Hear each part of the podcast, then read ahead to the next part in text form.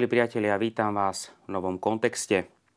Vždy, keď sa rieši nejaký škandál v súvislosti s cirkvou, zaznieva slovo Vatikán. Avšak za týmto slovom sa skrývajú aj iné slova. Vatikánsky mestský štát, pápež, Svetá stolica, rímska kúria, rímske dikastéria, katolícka církev. Bežný veriaci môže byť z týchto všetkých slov zmetený čo sa za tým všetkým skrýva, čo znamenajú všetky tieto slová. Ľudia sú vo všeobecnosti presvedčení, že ide o tú istú organizáciu, ktorá sa symbolicky nachádza na veľmi malom mieste. Priaznivci Hollywoodu zase poznajú filmy, v ktorých Vatikán, zamestnanci Vatikánu vystupujú ako tí, ktorí všetko skrývajú a ktorý Vatikán je plný zákerných a neprajných ľudí. Takže s touto skutočnosťou z filmov spájajú aj realitu Vatikánu. Je to však naozaj tak? Čo sa skrýva pod slovom Vatikán? Koľko ľudí tam pracuje? Aké je jeho postavenie vo svete? V Európe, akú má rozlohu a koľko má obyvateľov? Prečo má katolícka církev Vatikán ako štát? Nebolo by lepšie, keby církev zrušila Vatikán ako štát?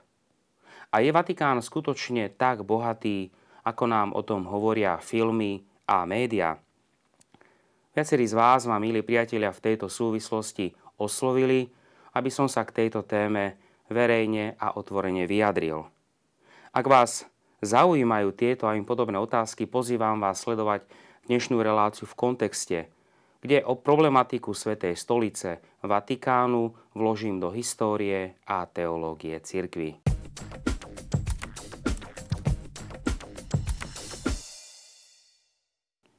Pomenovanie Vatikán pochádza zo slova Vatikánus, čo je pomenovanie rímskeho údolia nachádzajúceho sa smerom na západ od rieky. Podľa ranokresťanskej tradície bol apoštol Pavol umúčený a zabitý v blízkosti paláca cisára Nera vo Vatikánskom údolí a podľa tradície bol na tomto území aj pochovaný. Nad hrobom svätého Petra bol postupne postavený chrám, ktorý prechádzal rekonštrukciami z rôznych príčin. Najprv to bola bazilika, ktorú postavil cisár Konštantín vo 4. storočí a ktorá bola začiatkom 16. storočia nahradená súčasnou bazilikou svätého Petra. Rímsky biskupy bývali najprv v Lateráne. A v 10. storočí sa presťahovali do Vatikánu predovšetkým z bezpečnostných dôvodov. Po návrate pápežov z Avignonu v 14. storočí bol palác dôkladne prebudovaný a zväčšený. Po zjednotení italianského kráľovstva je súčasné malé vatikánske mestečko asi všetko, čo zostalo zo zaniknutých pápežských štátov, z územia, na ktorým pápeži vládli približne tisíc rokov. 11. februára 1929 bola podpísaná Lateránska zmluva medzi Svetou stolicou a Talianským kráľovstvom a bol vytvorený nový právny subjekt, tzv. Vatikánsky mestský štát, ktorý je sídlom svätého Otca a sídlom jeho vlády. Pojmom Vatikán teda označujeme mestský štát, ktorý ako právnická osoba existuje pod pomenovaním Svetá stolica a má všetky medzinárodné práva, ako všetky ostatné štáty. Hymnu, suverenitu, občianstvo, armádu, rozpočet. Diplomatické aktivity sú viazané so Svetou stolicou a nie s Vatikánom. Úvodom si môžeme prečítať z Matúšovo Evanielia. A ja ti hovorím, ty si Peter, a na tejto skale postavím svoju cirkev a pekelné brány ju nepremôžu. Podľa tradície svätý Peter je prvým biskupom mesta Rím a zomrel mučenickou smrťou okolo roku 65. Vatikán ako priamy nasledovník tejto rímskej cirkvi by teda mal mať v súčasnosti asi 1952 rokov, čím by sa vlastne radil k najstarším štátom na svete. Je však tomu skutočne tak? V skutočnosti bol Vatikánsky štát utvorený 11. februára 1929 a bude sláviť sotva 88 rokov. Ide teda vlastne o veľmi mladý štát. Je teda Vatikán najstarším alebo jedným z najmladších štátov na svete. Začníme históriou. V čase, keď Apoštol Peter prišiel do Ríma, hlavného mesta Rímskej ríše, v meste sa nachádzala početná židovská komunita, ktorá mala vyše 13 synagóg. Cirkev sa napojila na túto židovskú komunitu a začala v nej rásť. Okolo roku 120 rímsky historik Svetonius Tranquilus napísal životopisy prvých 12 cisárov. V životopise cisára Klaudia spomína nepokoje v židovskej komunite okolo roku 49, ktoré boli spojené s objavením sa kresťanov. Píše takto – pretože Židia, podnecovaní Kristom, robili stále nepokoje, vyhnal ich Klaudius z Ríma. Ide vlastne o prvú zmienku, kde sa spomínajú kresťania, pochádzajúcu od nekresťanského autora. Pri písaní životopisu cisára Néra v roku 64 píše spomenutý Svetónius takto. Za jeho vlády mnohé javy sa stíhali prísnymi trestami – Niektoré nariadenia boli obnovené a vydané nové. Pod trestom smrti boli stíhaní kresťania, vyznávači novej, podvratnej viery.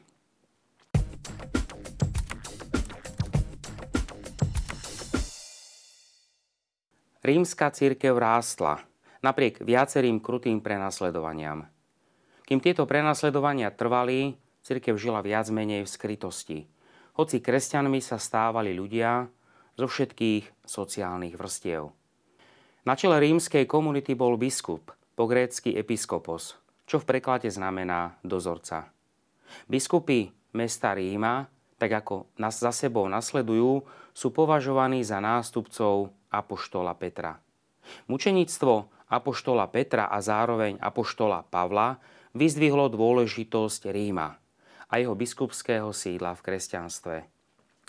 Veľmi staré svedectvo o dôležitosti postavenia rímskej cirkvi zanechal najväčší teológ 2. storočia svätý Irenej z Lyonu vo svojom diele proti heretikom. Pretože s touto církvou z dôvodu jej silnejšej autority by sa mala zosúladiť každá církev ako je to, milí priatelia, teda s problematikou pápežského štátu, alebo lepšie povedané pápežských štátov. V roku 313, keď cisár Konštantín udelil ediktom v Miláne kresťanom slobodu, sa však už cisárske sídlo nachádzalo v Lombardii, nie v Ríme. Politická centrálna moc čoraz viac opúšťala staré mesto Rím z dôvodu postupného rozkladu rímskeho štátu a pre neutíchajúce útoky barbarov, ktorí niekoľkokrát vyplienili Rím, moc a prestíž rímskeho biskupa, ktorý bol jedinou skutočnou autoritou, vzrastala. Koniec západorímskeho cisárstva v roku 476 vytvoril politické a kultúrne prázdno, ktoré zaplnili rímsky biskupy. Postupne začalo vznikať to, čo sa od 6. storočia volá dedictvo svätého Petra.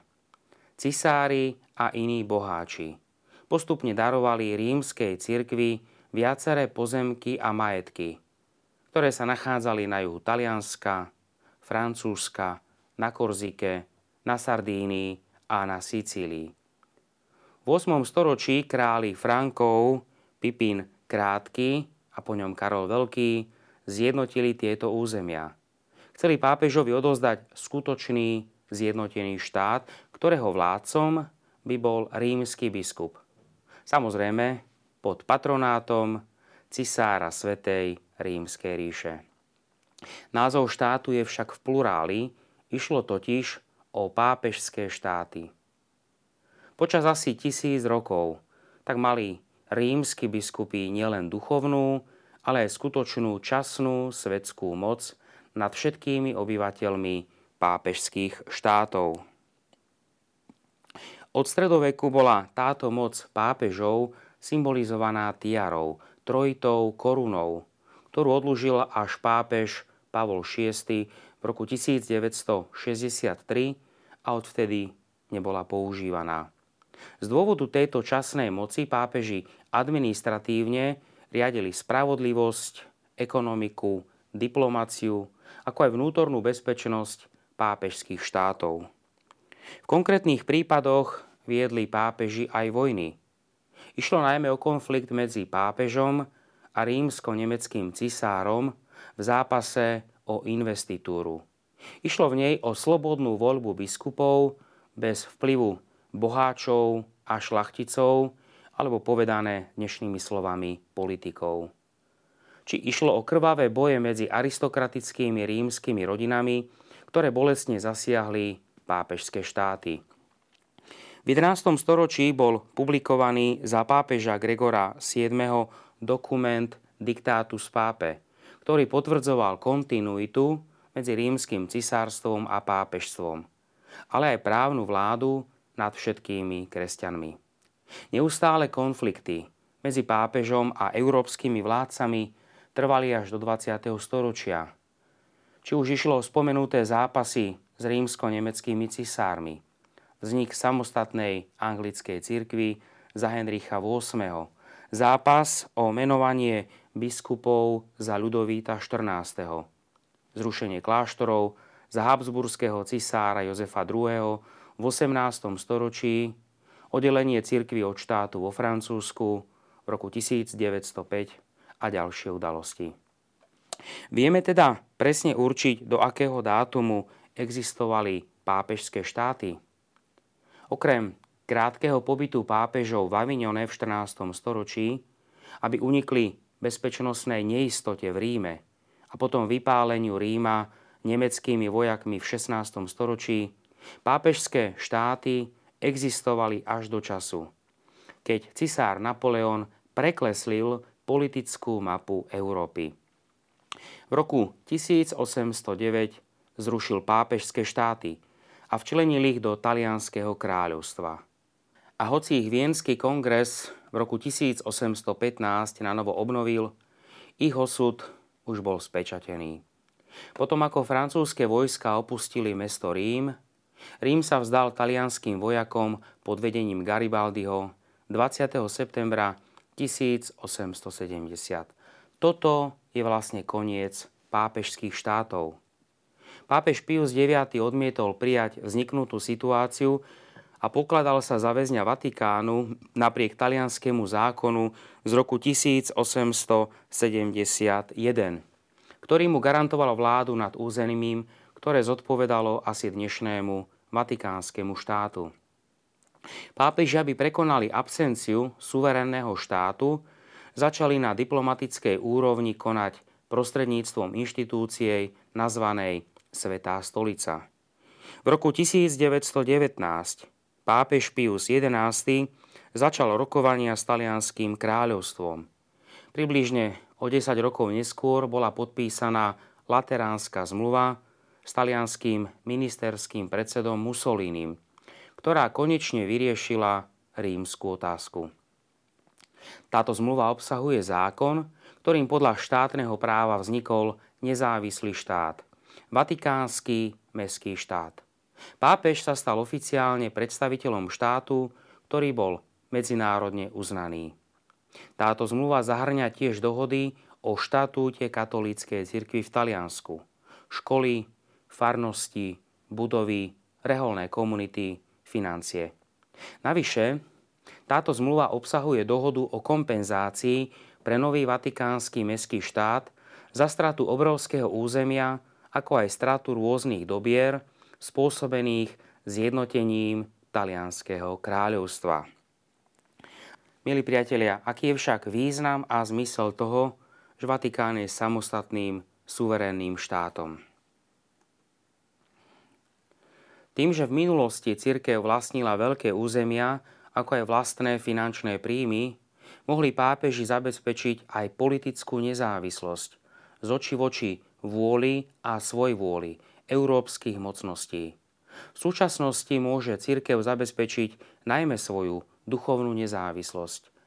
Pripomeniem, že kresťanskí patriarchovia východu Alexandrie, Antiochie, Konštantínopola alebo Jeruzalema, nikdy nemali takú duchovnú nezávislosť, akú mal Rím.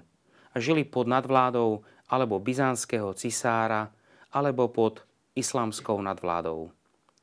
Duchovná a časná autonómia, ktorú ohlásil Ježiš Kristus, tak ako ju nachádzame v Matúšovom evanieliu 22. kapitole 21. verši, dajte cisárovi, čo patrí cisárovi a Bohu, čo patrí Bohu, je tak uskutočnená v určitom oddelení cirkvy od štátu. Štát existuje bez náboženskej kontroly a Vatikán môže existovať bez politickej kontroly iných štátov.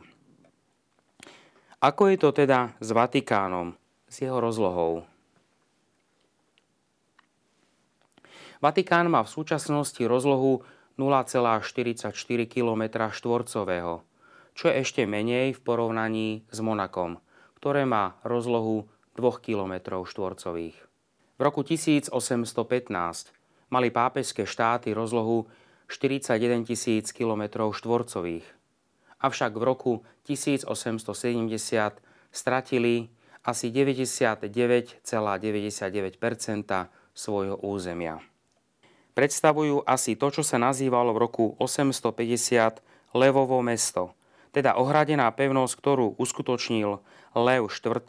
proti Saracénom. Napriek tomu je Vatikán nádherné mesto.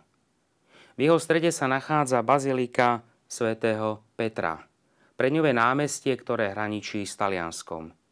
Bazilika predstavuje duchovné centrum kresťanstva. Monumentálna Via della Conciliazione, cesta zmierenia, ktorá vedie k námestiu a k bazilike, pripomína lateránske dohody medzi Svetou stolicou a Talianskom. Okrem baziliky nájdeme vo Vatikáne aj pomerne známe Vatikánske múzea. Keď sa v roku 1510 robili archeologické vykopávky, v základoch baziliky boli objavené antické sochy Lákona a Apolóna Belvederského.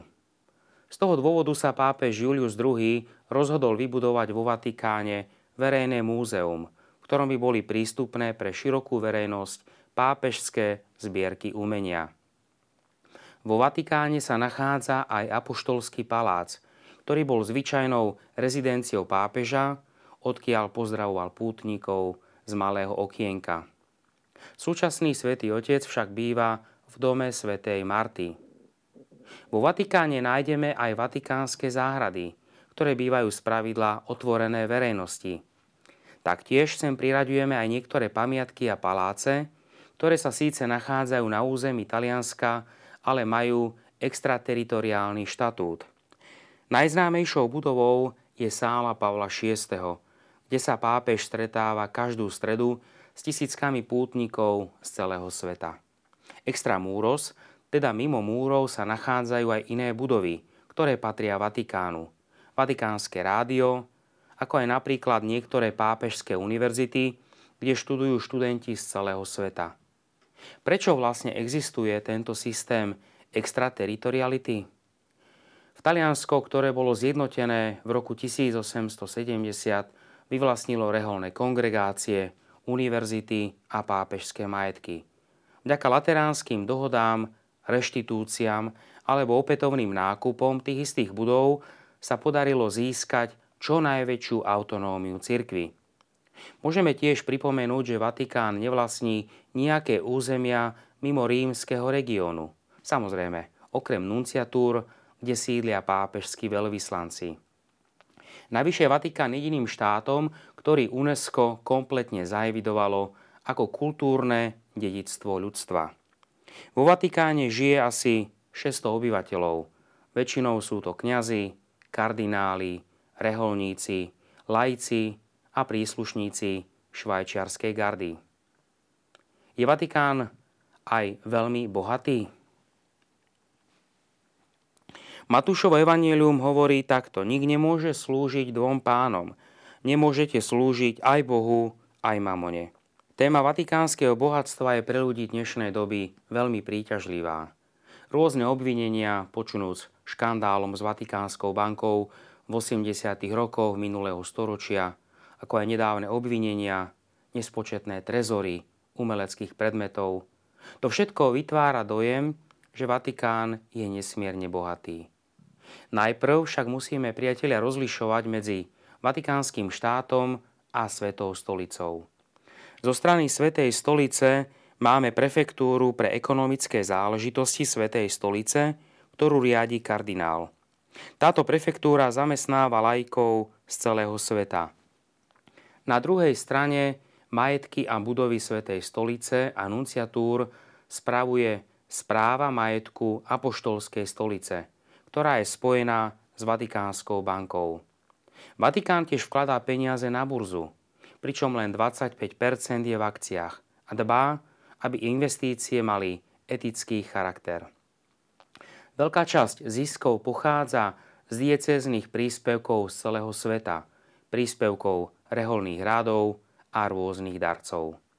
Najväčšia časť peňazí z výdavkov Svetej stolice ide na platy vyše 2700 zamestnancov, na diplomatické účely, podporu médií, ktoré vlastní Svetá stolica. Ročný rozpočet Svetej stolice je tak asi 240 miliónov eur ročne. Na porovnanie, rozpočet mesta Bratislava v roku 2016 bol až 280 miliónov eur. S vatikánskymi financiami sa spája Inštitút pre náboženské diela, nazývaný je Vatikánska banka. Vatikánska banka odozdáva oficiálne správy iba pápežovi a správnej rade, ktorú tvoria kardináli. Založil ju v roku 1887 pápež Leo XII, aby spravovala majetky, ktoré ostali po zániku pápežských štátov. V roku 1942 bola zreštrukturalizovaná a dostala podobu banky Vatikánskeho mestského štátu. Bohužiaľ, banka sa nevyhla niektorým škandálom. Na začiatku 80. rokov ju riadil americký cirkevný hodnostár Marcinkus, ktorý bol zapletený do finančného škandálu. Na základe toho škandálu pápež svätý Ján Pavol II kompletne zreformoval štruktúru banky a podriadil ju dvojité kontrole správnej rady, zložené z veľkých bankárov a medzinárodnej auditorskej spoločnosti. Banka slúži vatikánskym zamestnancom ako aj reholným rádom, diecézam a katolíckým spoločnostiam. Jej prebytky sú pridelené na asi 85% pápežovi, ktorých využíva tak, ako to sám pokladá za správne. Ako sa využívajú tieto bohatstvá, milí priatelia? Svetý Ján Pavol II použil veľkú časť týchto peňazí na podporu boja polských odborárov Solidárnosť proti komunistickému režimu. V roku 2010 pápež Benedikt XVI vydal zákon, ktorým utvoril agentúru na boj proti praniu špinavých peňazí, a to v spolupráci s Európskou úniou. Myšlienka o vatikánskom bohatstve má však základný technický problém. Ako ohodnotiť dedictvo? Viaceré kultúrne a umelecké diela sú totiž neohodnotiteľné. Patria ku kultúrnemu dedictvu ľudstva a sú preto nepredajné. Veď kto by si kúpil fresky zo Sixtínskej kaplnky? A keby aj niekto prejavil záujem, tak tí, ktorí teraz kritizujú církev za jej bohatstvo, by ju opätovne obvinili z toho, že predáva kultúrne dedictvo a je tak proti kultúre. Vatikán žije vďaka štedrosti veriacich katolíkov z celého sveta a množstvo peňazí sa využíva tiež na vzdelávacie a charitatívne účely.